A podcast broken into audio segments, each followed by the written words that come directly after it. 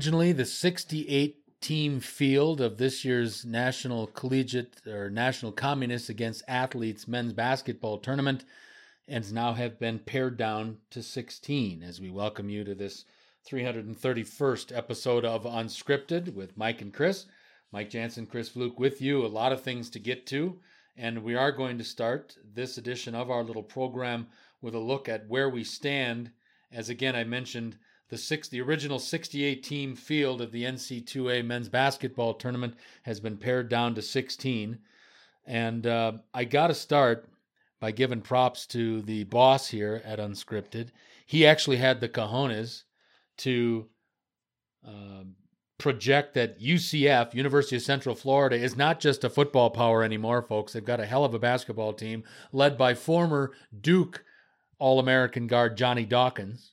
But UCF, in my opinion, should have won on Sunday against the Blue, Blue Devils. That uh, seven foot six guy in the middle for the uh, is it the Golden Knights? Is it is that what it is for UCF? Yeah. Is it the Golden Knights? That guy is amazing, and if somebody doesn't pick him up to play at the next level, they're really making a mistake. Unbelievable wingspan. When the guy is seven foot six and spreads his arms, he can go from baseline to baseline almost. He's that. He's just an extravagant. But you know, we've been talking for years here on Unscripted about the UCF football program, but they got a pretty damn good basketball program that should have realistically they had two shots in the last two seconds to knock off the number one seeded team in the tournament and knock Zion Williamson and RJ Barrett right out of the headlines. But Duke survives and they move on. And for the first time since enlarging the tournament to 68 teams, of the four number one seeds, the four number two seeds, and the four number three seeds, they have all advanced to the Sweet 16. We have had no University of Maryland Baltimore County beat Virginia yet this year. We should have had UCF beating Duke, but somehow Duke got around that, them little bastards. But uh, I'd be interested because you know, Chris's knowledge of college basketball is getting better every day. But here's a guy that went against the norm, actually picked UCF, and I think UCF should have won the game. They didn't, but um, how else are you doing? I'd be interested to see because I don't think anybody had UCF beating Duke. You did and uh, it'd be interesting to see what else you've got on your little bracket. Yeah, well, I was I was very proud of that because I had UCF with the slight upset over VCU in the first round, and then of course Duke waltzing through the first round. And I did have UCF as my big upset. Boy, would that have looked good! It was so close. It's close, literally inches away, as close as you can get, and that's a real shame. Uh, it was neat to see afterwards. UCF in the locker room had a really emotional yeah. uh, thing, and it was just it, really cool. I just love that school. I mean, you know, I, I don't, I still don't fully get the whole how college is such a bigger thing and bigger than professional sports in a lot of ways in the states. But I, I really like this UCF school. I, I just like so much about them. And other than Blake Bortles, they're just a one, a, a wonderful, wonderful place full of great people by the looks of it here. And uh, anyway, though, uh, this is interesting, and I don't know if you saw this. You haven't mentioned it, so maybe you didn't. Um, so you know, no one's ever had a perfect bracket. Never. Never. No. We now have for the and no one's ever not only has no one ever had a perfect bracket, no one's ever gotten even this far. Really? Perfect ever. Until now. Ooh, someone's made it through the first weekend. Someone out there, and they they've tracked this guy down. He is a forty uh, year old like neuroscientist of some kind. Oh, so he's a virgin. Yeah, right, he's a brain. yeah, oh, forty year old virgin. he um he has picked. He has gone forty eight for forty eight in the first forty eight games. I want you to guess what the odds. Are what are the odds of picking forty eight basketball games correctly in a row? I have no idea. I can't even fathom a guess. I could, one in one in one in five billion. I don't know. One in two hundred and eighty one trillion. Oh my god. So he's already he's already in uncharted territory. Now, part of this was like as you mentioned earlier, the first and second and third seeds were have done incredibly well. So that of course makes it more likely someone's going to have a perfect bracket. But uh, still, uh, you know, when we're talking about one in two eighty one trillion, you know, a, a couple things in your favor, you need a lot more than that. So he's forty eight for forty eight. So obviously now he's the only guy who now actually has a shot really at getting all the rest of them right as well. So that would be interesting if we could see the first thing, uh, the first time of this happening. Last year we saw the first time a 16 beat a one. Maybe this year we get the first bracket. Who knows? I just hope this guy entered one of those things like Warren Buffett's thing where you get a billion dollars if you get it right. Like I hope he's entered this bracket somewhere where he gets serious, serious money because when you can do one in 281 trillion and potentially one in a trillion trillion or whatever would be to get the whole bracket right, uh, we'll never see that again as long as we live uh, with those kind of odds. So uh, I, I'm really interested in this whole perfect bracket thing. I do have to make comment. Um, our Vancouver bureau chief, uh, Sean Dode, very talented young man, and a huge Michigan State Spartan fan. This is not a shot at Michigan State. This is a shot at the organizers. And where I'm coming from in this regard is that, and this is probably byproduct of having eight teams from the Big Ten Conference in the big dance. But I found it kind of interesting, and I didn't really like it that on, well, it'd be in round two, obviously, we saw a Big Ten rematch already in, in week two of the turn, the second day of, well, Minnesota and Minnesota played Louisville in the first round. Michigan played Bradley. Michigan State played Bradley.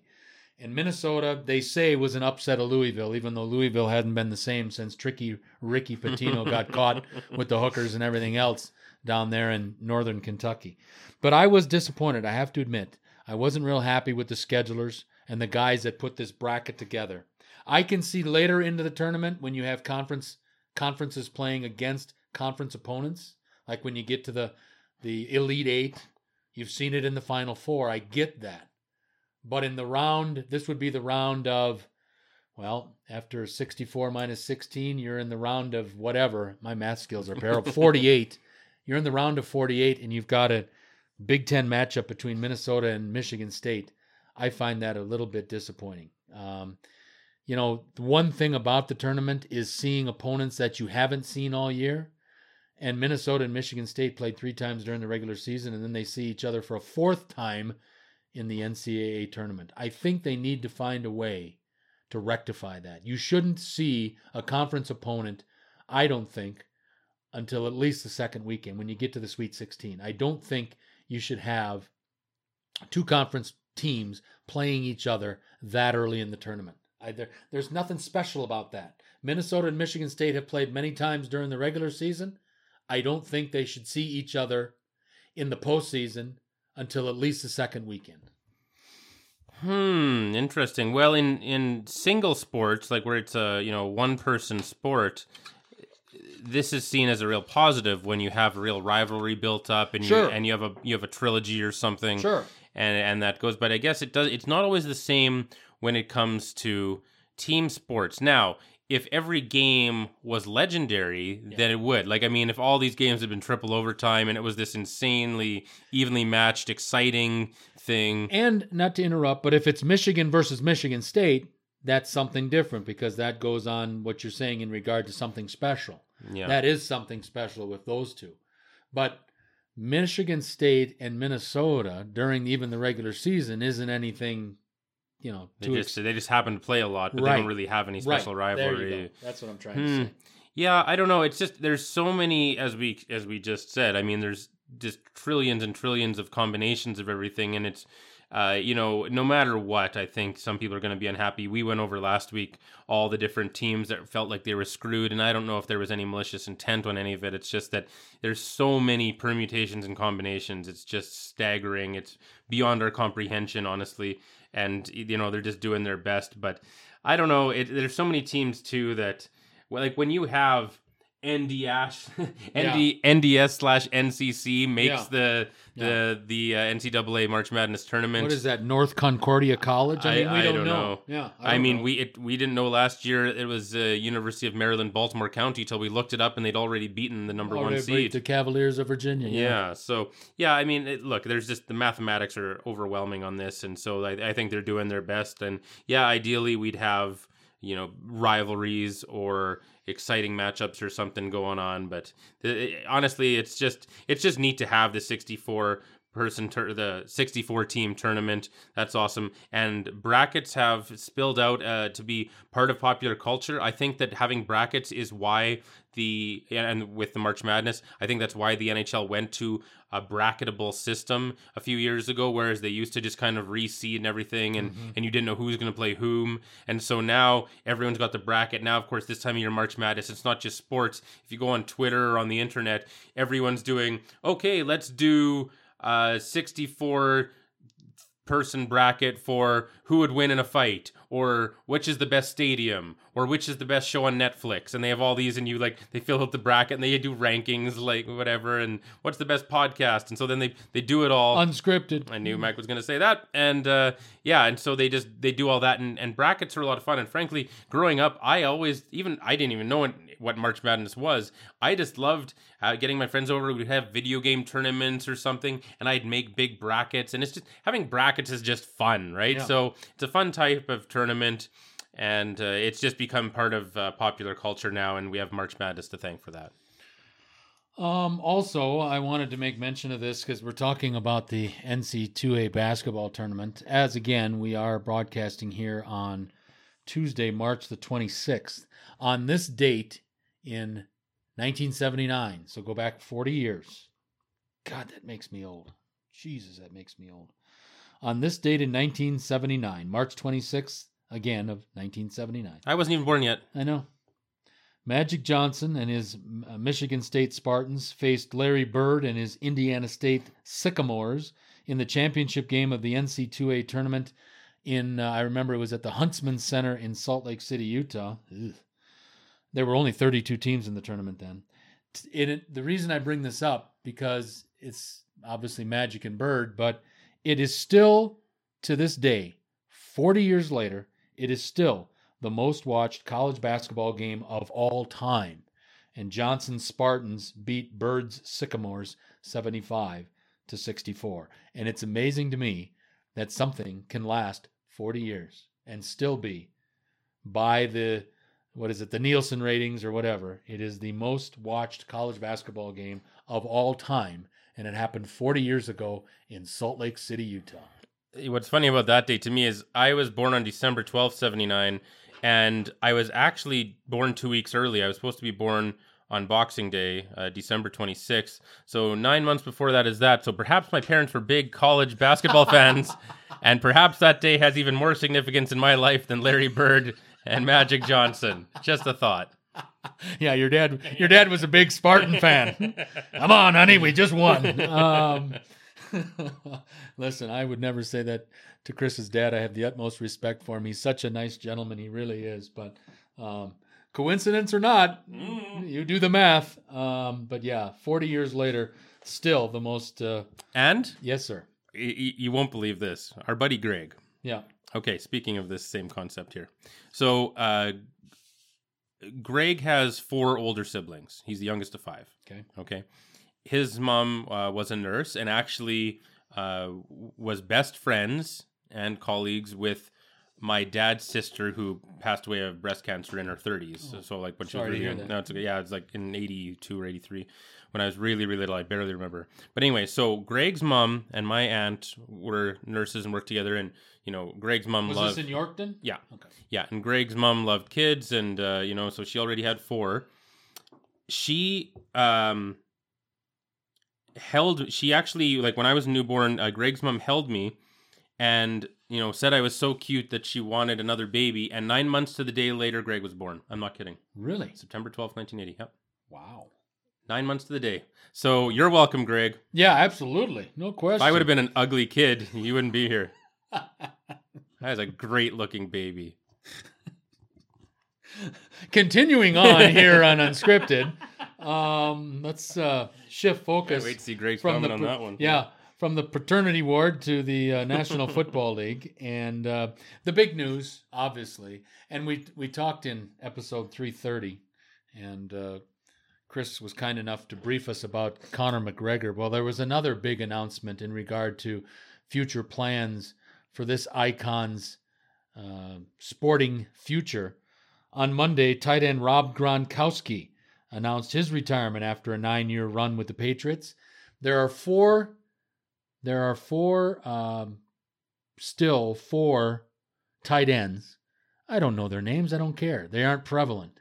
But there are still four tight ends on the 53 man roster, supposedly for the New England Patriots. And those four guys have a combined 71 catches in their careers. Gronkowski has 71 postseason catches in his career.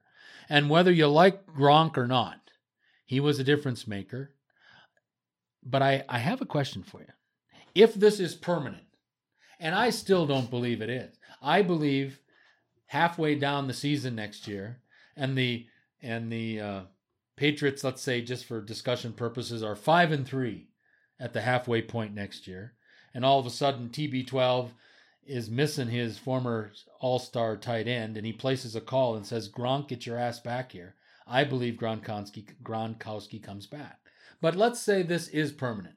Let's say after nine years and everything he's done, and the five or excuse me four championships he won. He wasn't around for the first one when they beat the Rams in 2002. But um, is Gronkowski a Hall of Famer?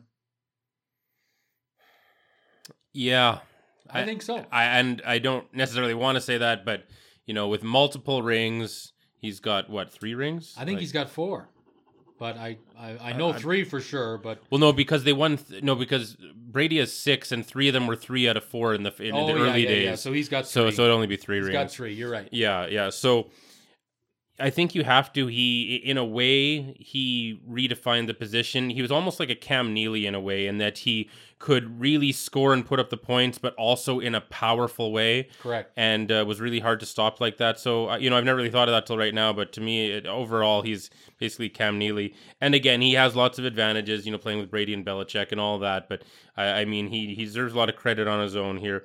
I'm going to assume that this is permanent. He was really looking broken down. It's hard to believe he's not even 30 yet because he was looking like he was uh, he was looking 10 years older than he was on the field this year. So i can see why he'd retire. He's also convinced that he can just go and do you know movies wrestling whatever. By the way rob as uh, other football players have found out wrestling is way harder on your back than football. Yeah. so have fun with that. Anyway even though that'd only be a one match thing i'm sure. But anyway uh, I, I, think you have to put him in the hall. Anyone who's got three rings automatically has uh, some serious consideration for sure. And when he was a real trailblazer and really kind of changed the way we looked at tight ends in a lot of ways, especially for fantasy players for sure then it, it's hard to argue with. And he doesn't seem like a bad guy. Nope. He seems a bit goofy. I've been I've been really into Shark Tank lately, and I just watched the one where his brother Chris Gronkowski, who actually follows Unscripted on Twitter. Oh, really? Yeah, uh, love that. Yeah.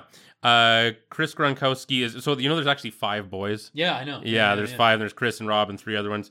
And so uh, Chris was on Shark Tank pitching his really cool Shaker Cup thing, and uh, so they and he had all the other four Gronk boys all came out and they're all like ah, and it's just you can just picture like how did how did their parents raise those five oh five like football playing jock boys? Mm-hmm. I can't even imagine that. So anyway, but yeah, to answer, I, I think you have to put him in the hall whether you like him or not. I agree. Um, I think he was a difference maker, and like Chris said, he redefined the tight end position. He also played injured. Mm-hmm. Um, you know, he has avoided big trouble. Um, yeah, he may not be everybody's cup of tea, but um, there are people in the National Football League, and I've said this forever and ever, that the National Football League is the ultimate copycat league. And there are 31 other teams. Well, now you can include the New England Patriots too. There are 32 teams now looking for the next Rob Gronkowski because of what he's done to that position. And I believe, love him or loathe him, I believe we will see him in Canton in five years if this stays permanent. Um, I believe that he deserves to be in the Hall of Fame because he is one of the difference makers and one of the really, um, what's the word I'm looking for? But he is one of the uh, ultimate game changing playmakers in the National Football League, and I is think prototypical. Prototypical is a good word. Prototypical NFL tight end that has accomplished a hell of a lot.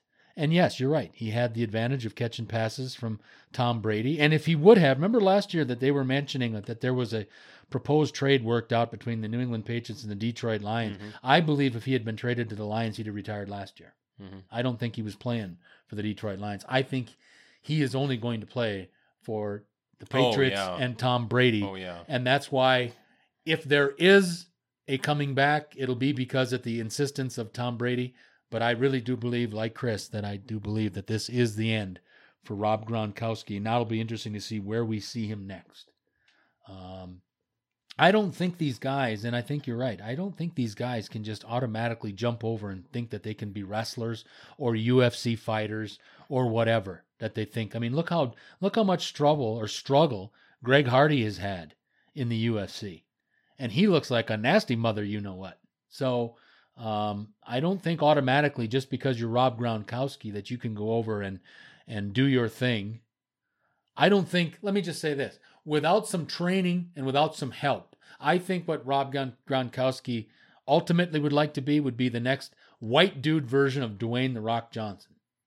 Yeah, But he's going to need some. He, well, he's going to need some. He's going to have to learn. He's going to have to do some training because I I believe, and I don't know. You would know this better than I because I don't have the the wrestling background like you do. But I think he's going to have to change his training regimen. I mean, I don't think you train for football the same way you would train for wrestling. Am I right or wrong? Uh, well, that's true. Now, in fairness, I have seen Rob Gronkowski. He is very serious about his training, and Well, I He get has that. his I mean, He team. looks like he's just ripped. yeah, no, he's he trains very hard, and I've n- yeah nothing bad there to say. Anyway, I want to make this really clear. If we ever see Rob Gronkowski in the WWE, it would be for one match period. It would be one or one match, So like a like a like uh, Lawrence Taylor main eventing well, no, but WrestleMania. like, but like a WrestleMania where he comes out as part of the main event and as the guest Yeah. referee or something like well, that. yeah, and he wouldn't even be like a. I, I don't think they he'd do like the one like you you well you were on the radio when Lawrence Taylor fought Bam Bam Bigelow main yeah. event WrestleMania 11 so Yeah. in '95 Yeah. so uh but no it wouldn't even be that it would be like you know The Rock and uh, Gronk against. so he would partner with somebody, but be the second banana. in my opinion, simply Yeah. because if you have a guy who, I mean, Lawrence Taylor, uh, you know, had he really dedicated himself, and, and also Lawrence Taylor is one of the most naturally gifted athletes ever, probably. Like, I mean, or at least, or maybe, yeah, but you know, at that time he was really had a drug problem too, Mhm. and he was a huge cocaine user, and uh, so you know, I still think to this day the most significant defensive player in the history of the National Football League is still Lawrence Taylor. oh yeah, but there were and this was documented documented run-ins with the law over his cocaine use. So was he of all faculties when he was in there against bam bam bigelow? Who knows? Okay, but. Even if you look at just the physical side, if you watch that match, at the end of the match, and it's not even the longest match or anything like that, or anything special by uh, uh, full time professional wrestler standards, right. he can barely move. Like at the end and he admitted he's like i've never been that tired in my life. Right. like he could barely even like hook bam bam's leg to pin him at the end. He uh his his team had to hold him up after the match. Yeah. he was completely done. And bam bam bigelow was 400 pounds and he was fine Right. you know because he's a he's a pro at this. And so if and that's lawrence taylor. Now rob gronkowski and the reason it would be a, a tag team match in my opinion would be because unless you're really committed and they really want to promote you as like a Lawrence Taylor. And frankly I don't think Gronk's as big a star as Lawrence Taylor.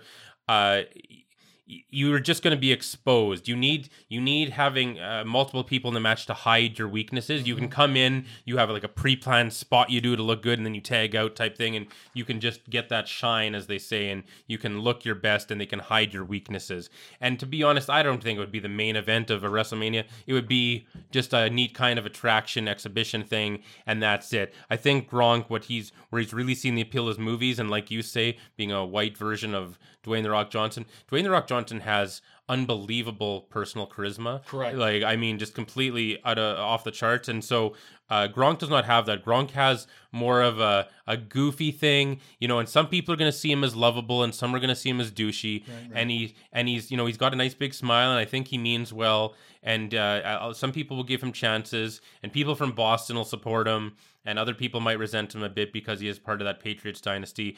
And either way, I, I don't think he realizes how much work this is going to have to be and how much natural talent you have to have. I think a lot of athletes think they can just go read a few lines and that's all there is yeah, to well, it. sure. And I, I think I don't see this happening. I don't see Gronk being successful in wrestling or movies at all. He might have one wrestling match that where he they make him look good. He might have one movie where it does well. a cameo or something. Yeah, and he looks okay. I mean, it, I, but even like even if you look at Trainwreck with LeBron James, the Amy Schumer movie, like LeBron even looked really good. And I don't even see, uh, and I mean, who knows how much editing was in there and whatever, but I don't even see Gronk being as good as LeBron James on camera. So uh, I, I think that uh, it's more of an uphill battle than uh, he expects, and I think he better have saved his money because I think his star is going to fade more rapidly than he realizes. Before we get out of here on this uh, 331st episode of Unscripted, because episode uh, 332 was going to be very heavily concentrated on news out of the National Football League and the National Hockey League. But I have one little NBA bit here that I want to get to before we put a, a wrap on this 331st episode of our program. And this is about, I, I you know, sometimes I wonder what kind of brain capacity sports writers have. and the reason I say that is because there was a story today in the Toronto Star. And I don't Oh Jesus Christ! well, I get it. You know, it's it's it's you know, you use the Toronto Star for your dog to crap in or your cat to crap in or whatever. left of Stalin. Correct. Okay. But this was the story in the Toronto Star, and I'm just reporting the news. The Toronto, and I don't even know who the goddamn writer was, it doesn't matter. But he writes, and the headline of his story was Raptors are increasingly confident that they will be able to re sign all star forward Kawhi Leonard at the end of the year. Well, as Chris and I have said on numerous occasions on Unscripted with the two of us, that we both believe that this is going to be either the greatest success story of his career as the vice president of basketball operations. I'm talking about Masai Ujiri, or it's going to get the Toronto Raptors laughed off the NBA market and right down to the lottery. Now, the Raptors have uh, developed some very good basketball players. Pascal Siakam this year has, in my belief, in my opinion, I believe he has to be a front runner for the most improved player in the NBA. Last year he was on the bench, maybe getting 12 to 15 minutes a game. This year he's over 30 minutes a game and scoring over 23 or 24 points a game for a team that is second overall record wise in the NBA. So Pascal Siakam has done some nice things. But if the Toronto Raptors do not re sign Kawhi Leonard, then I think Masai Ujiri should be the first casualty this year of the Toronto Raptors. Because you trade a guy that actually wanted to be in Toronto in DeMar DeRozan. The all time leading scorer of the Toronto Raptors is DeMar DeRozan. And we, and we've I don't really want to backtrack on this because we've said it ad nauseum. There were a lot of mistakes last year made on the Toronto Raptors basketball team for a team that won 59 games and got eliminated and swept out of the second round of the playoffs against LeBron James and the rest of those guys portraying to be the Cleveland Cavaliers of last year. But it was also Dwane Casey that sat Dwayne or DeMar DeRozan in the fourth quarter of game three when the Raptors had a chance to win. They pissed it away, and that led to a Cleveland Cavaliers sweep. If the Toronto Raptors don't sign this guy and he escapes to Los Angeles, and if he's a free agent and escapes to either the Clippers or the Lakers or wherever he's going, the Raptors get zero compensation. And then you traded uh, DeVar, DeMar DeRozan and that guy from Utah, Ricky, I don't know what the hell the rest of his name is, but he was a seven foot center who has, has done very nice in the rotation down in San Antonio, a San Antonio team that's going to see the playoffs for the 22nd consecutive year when the playoffs in the NBA get started in about two weeks. My point here is this, though. What is this reporter supposed to report? Oh, well, you know, um, yeah, I know he works for the Toronto Star, which is like working for the day back for the Los Angeles Herald Examiner. And if you don't know the Los Angeles Herald Examiner, it's because it went out of business back in the mid 80s. because all it was being used for was kitty litter. Same thing with the Toronto Star. It's a piece of crap publication. But what is this guy supposed to say? Well, we don't have a chance. You know, Kawhi's on the next plane out of town as soon as the season's over. Um, I just really believe that if they don't get his name on an extension, then you need to take Masai Ujiri, kick him to the curb. Bobby Webster, the actual general manager of the Toronto Raptors, needs to be kicked to the curb. And Larry Tannenbaum, the head of the Maple Leaf uh, sports and entertainment empire, they need to have a sit down with him about his hiring practices. Um, I don't think you make a trade of that magnitude without getting some guarantees that you're going to have a legitimate chance at keeping the guy that you traded all this stuff for. And really, when it, when you look at it this way, DeMar DeRozan, that center from Utah, and a draft pick for Danny Green, that's called a screw job, folks. So, um, Toronto Star aside, if they don't sign, re-sign Kawhi Leonard, I think that just is the start of major off-season changes for Canada's one and only professional basketball team.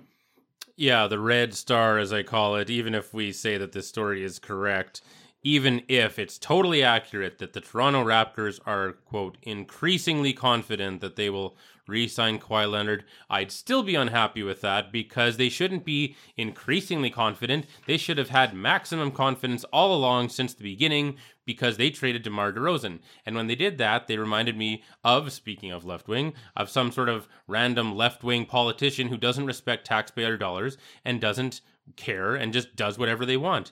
If you trade someone like a DeMar DeRozan, you have to really have something long term wonderful coming back so that you don't piss off your fan base and make it look like you take them for granted. And the fact that this guy, Masai Ujiri, hasn't inspired any sort of confidence related to this whatsoever means that I have no faith in him at all. And I don't think anyone should. And as I've said all along, if they do resign Kawhi Leonard, it will just be luck. Yeah. Oh, yeah. That's it. They were not confident all along, which, if this story is accurate, is exactly what that actually says to me. And so there's no excuse for it because this was such a Hail Mary. This is a guy trying desperately to save his job. If they can somehow win the NBA championship this year, maybe then Kawhi wants to resign there. Like, hey, you could maybe have a dynasty or something. You know, then, oh, maybe other people want to come there. Maybe uh, it makes it really hard to fire Masai Ujiri if you just win the NBA championship. So it was really just a Hail Mary to save his own job with no care for the fan base or for the franchise's long term stability and viability at all. And when you're the lone northern outpost, you have to be extra sensitive to that stuff and know that you have existential threats at all times because it's hard to make it go up there. You've still got the shit end of the exchange rate and everything else. And when it comes to Larry Tannenbaum, by the way, I saw him on TSN one time on Off the Record, long, long time ago, and his tie and his shirt were the most mismatched I've ever seen to the point that I will never trust anything this guy says ever again. it was that bad. oh, that's wonderful. um, we've got to run. Um, could be a big year for Toronto sports if the Maple Leafs, but again, Who's going to beat the Tampa Bay Lightning? Nobody. Already 122 points this Jesus. year. They won their 59th, and they still have six games left. 60 wins. If they win the rest of their games, they will surpass the all time one season record of the Montreal Canadiens. I don't remember what year it was, but the record is 133 points in an NHL season. At 120, before last night's 59th win, um, they had to win their last seven games, meaning the Lightning, to collect 14 points to surpass that record. I don't know if you're going to do it at this point because you've got such a big lead and maybe you need to rest some guys. But my God, what a season for the Tampa Bay Lightning. And everybody in Calgary and everybody in Boston and everybody in Toronto can get all excited. But you're all playing for second place. I really believe that. And we're going to have more to talk about in the National Hockey League in uh, episode 332, so I won't spoil it there. But unbelievable year by the Tampa Bay Lightning. And again, Toronto can get all excited about having John Tavares, and they can get all excited about now have re-signed Matthews, and they're they've re-signed uh, what's his name? Uh, oh, what's was the kid's name? Right at right at the All Star break, Um, Which- the- well, there were four of them, remember? And Marner's coming up for a contract. oh yeah, renewal. Nylander. Nylander's the one that I think will be gone, but potentially you've got Matthews and Nylander and Tavares and uh, Marner. and Marner under contract. Yeah, they've got a lot of talent in Toronto, but they're all playing for second best because that team in, in Tampa Bay has been unbelievable this year, and uh, it's a no-brainer.